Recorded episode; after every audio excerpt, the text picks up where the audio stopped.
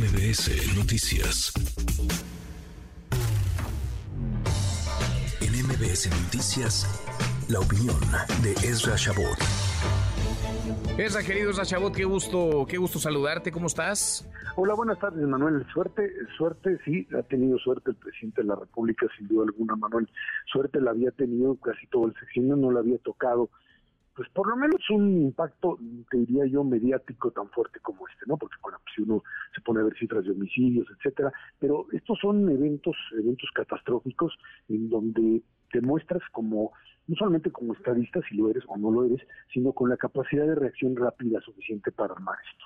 Y bueno, pues obviamente tomó de improviso, ya lo han dicho muchos, se volvió categoría 5, arrasó. Podían haber avisado un poco antes, me parece, pero... ¿Supieron antes, Ezra? Sí, supieron antes. Sí, ya lo sé, sí. Nada más que, y no hubo un solo funcionario del gobierno federal que se trasladara a Guerrero. No, porque, bueno, obviamente lo que venía era una tromba y lo que decidieron era básicamente decir, pues ahora sí que sálvese el que pueda.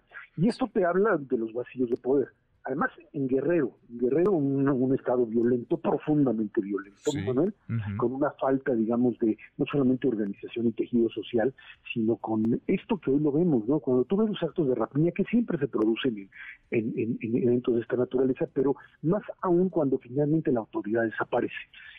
Guerrero y con la gobernadora ahí, pues medio desaparecida, medio sin control, lo que te sucede es que ahora sí que las libres fuerzas, no del mercado, sino del crimen, también comienzan a actuar, y es otra parte que hay que tener en cuenta en este momento, Manuel. Hay todo, por supuesto, un tejido de grupos violentos, de grupos armados, que en una situación de esta naturaleza, además, pues toman de alguna forma control sobre las zonas que ellos de alguna forma gobiernan desde hace tiempo. Cuando el presidente dice pues que no entre nadie, más que la Marina y el propio Ejército, lo que está reconociendo uno es que su gobernadora del Sagrado no existe, y que el gobierno del Estado no existe, y que finalmente otra vez está esta idea mágica que tiene López Obrador de que las cosas se resuelven básicamente con fuerza, o con una organización que en un momento, es cierto, hay que recordar, Marina y Fuerzas Armadas han sido la punta, el mecanismo de, digamos, de entrarle a lo que sería la propia reconstrucción o la ayuda en casos de desastre. Pero esto va a un nivel mayor. Cuando López Obrador dice que manda a siervos de la nación, que no son una entidad institucional, sino un brazo político, obviamente, de Morena, cuando el presidente de la República lo que dice es que no, nadie de la sociedad civil puede entrar, lo que está haciendo es básicamente suponer que pues, el costo político, y eso es lo que está pensando, lo único que él piensa, el costo político es básicamente el de un control de daños, el de establecer una especie de barrera para que nadie entre cuando pues, es una reproducción. Y por eso no va, Ezra, por eso no asiste, por eso ha decidido no pararse ya en Guerrero, en Acapulco. Por eso le preguntaban hoy por la mañana, ya va a ir, ¿no? Yo tengo compromiso en el Estado de México, mañana irá a Coahuila, y como si no pasara nada, él seguirá con su agenda, como la tenía planeada, presupuestada, antes de la devastación, antes de la tragedia, y mientras que Guerrero se rasque con sus propias uñas, que Acapulco resuelva, que la gobernadora haga como que hace y la alcaldesa se aparezca cuando se le antoje. A ver, estamos reproduciendo, Manuel, 1985, en la Ciudad de México, en el terremoto.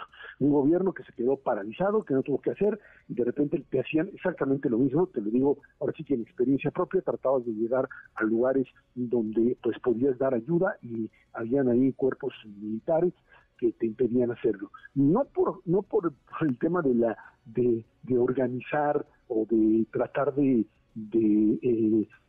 hacer un reparto que no se ve de una manera, digamos, político, le doy a este grupo, le doy al otro, sino el objetivo fundamental es: aquí no entra nadie, esto es una zona de desastre, se convierte en un área de seguridad nacional, y como tal es lo que se quiere hacer. Cuando tú no convocas en casos de desastre de esta magnitud, a la sociedad civil a participar, sino la obligas finalmente a entregarte a ti, directamente al Ejército, la ayuda y el control, lo que estás haciendo, y mandas a servidores de la nación a hacer censos, etcétera, lo estás convirtiendo en un arma, en un ariete político, básicamente porque lo que te cayó encima es un verdadero terremoto. Vamos a ver esto cómo afecta. Pero lo más grave, Manuel, termino, lo más grave es hay miles, yo creo, de personas, no solamente afectadas, personas que murieron y que hoy no tienen el respaldo absolutamente de nadie para poder salir de esta etapa. De nadie. Y el presidente dice que tuvimos suerte.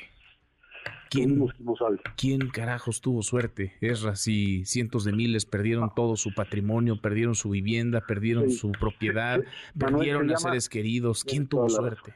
Es una falta de empatía, es una desconexión con la realidad, es verdaderamente lamentable. Abrazo grande, gracias, Ezra. Gracias, Juan.